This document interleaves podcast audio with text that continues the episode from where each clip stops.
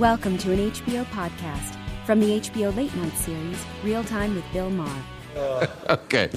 Here are our questions from the overtime group. Uh, Senator King, what do you and Bernie Sanders, why do you and Bernie Sanders continue to remain independents despite caucusing with Democrats? Good question. because it gives me a chance to work on both sides of issues. I don't think there's a necessarily anybody has a monopoly on the truth, and I can I can work with one side or the other. I work with Republicans on some issues, Democrats on others. But you have to caucus with somebody because that's how you get a, a committee assignment. Caucusing doesn't mean you sign anything. It's basically who you have lunch with on Tuesdays. Right. oh, interesting. Okay. Uh, Gavin, why do you support raising the minimum wage in California? That's a nice softball for you, pal. Uh, I mean, you know, look, uh, uh, we all know this. Uh, economic growth's been a spectator sport for too many people. Uh, wages are flat, salaries are flat, and uh, we need to step it up. You know, I'm a, as you may know, I've got 18 small businesses, so I understand this issue. Yeah, and we have close to a thousand employees. So the impact of the minimum wage, I understand deeply from the other perspective. And I could tell you, as a former mayor of a city that had the highest minimum wage in the United States, and I was intimating this earlier. The city has never done better economically. This notion that somehow raising the minimum wage is going to kill job growth and job creation is just simply untrue. It's factually incorrect. Uh, we need to st- we need to we need to get our minimum wage up. What do you think of that, Andy? I like it.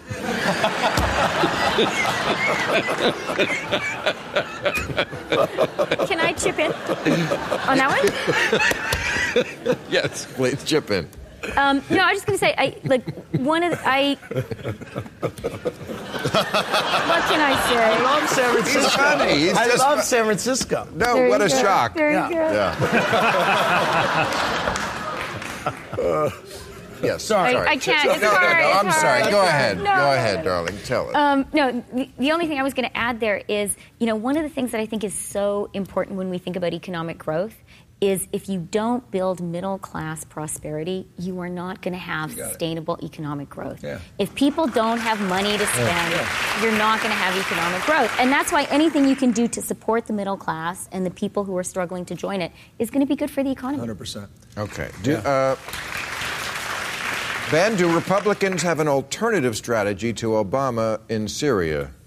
Uh, I think that they do. Unfortunately, I'm not sure those strategies are better. I think that the f- unfortunate thing for the Republicans when it comes to Syria is that uh, their natural inclination is to want to go the boots on the ground route or do something of that nature, but they've also had this tug of war within their consciousness about it because they've never really worked through the lessons of the Bush era when it came to that sort of issue. I think the window is actually past the point where you could achieve what a lot of Republicans wanted to do in terms of getting rid of Assad. Instead, now you're at a point where you're, you, you are going to have to form a coalition with other But Muslim is- countries really and with different- Russia and, and target and target ISIS using along those lines as opposed to what they might have been able to do. But I always hear them say he's weak and he's this and he's that, and then when it comes to time to put up, but what would you actually do differently? Yeah, yeah. It's a lot of. bu- bu- bu- bu- this time around, this time around, it's because none of them really want to admit the fact that they're going to have to cave to Putin's priorities, which leads to a situation in in the Middle East where Russia is viewed as a better patron than and more reliable one when it comes to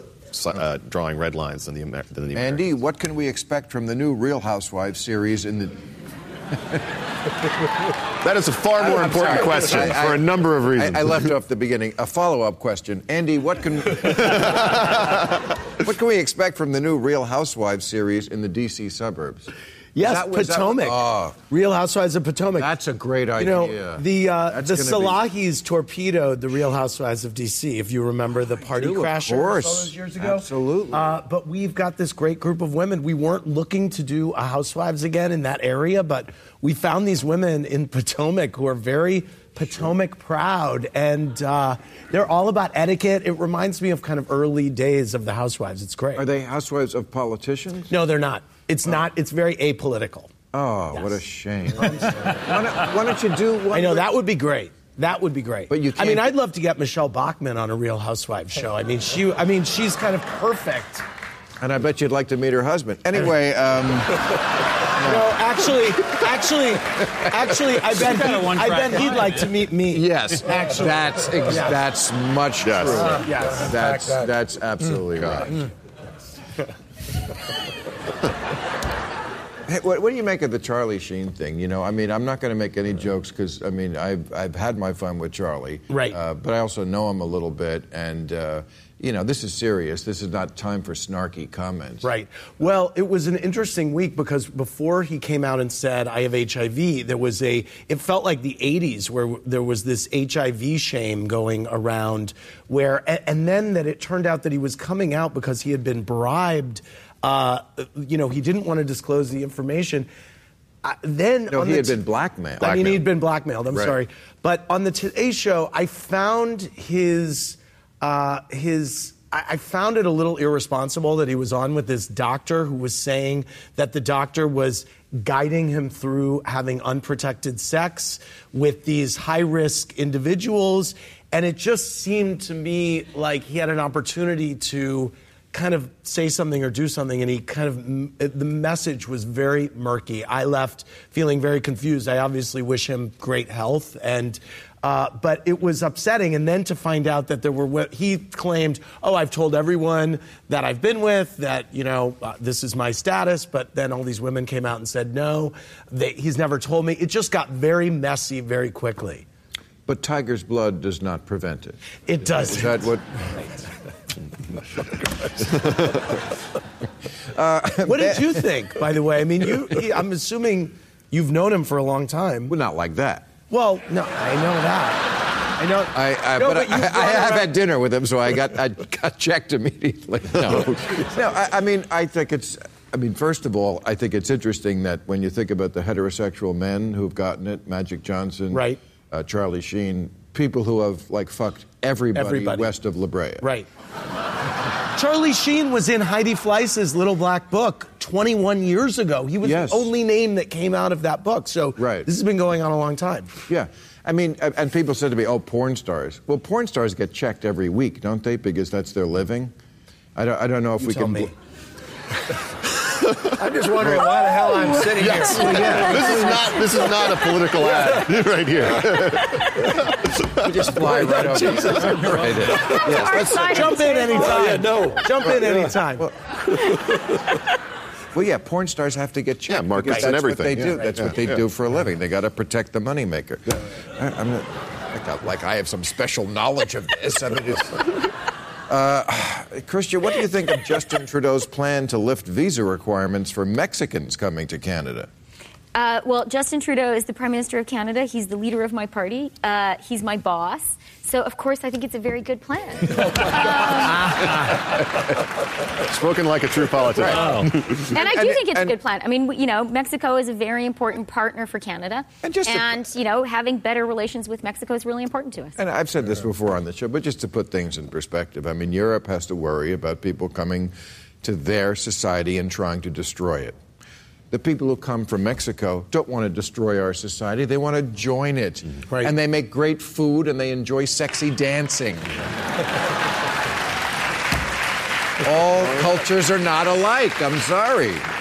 Okay. Uh, uh, what does the panel think of Bernie Sanders' statement that climate change is linked to the threat of terrorism? He's right.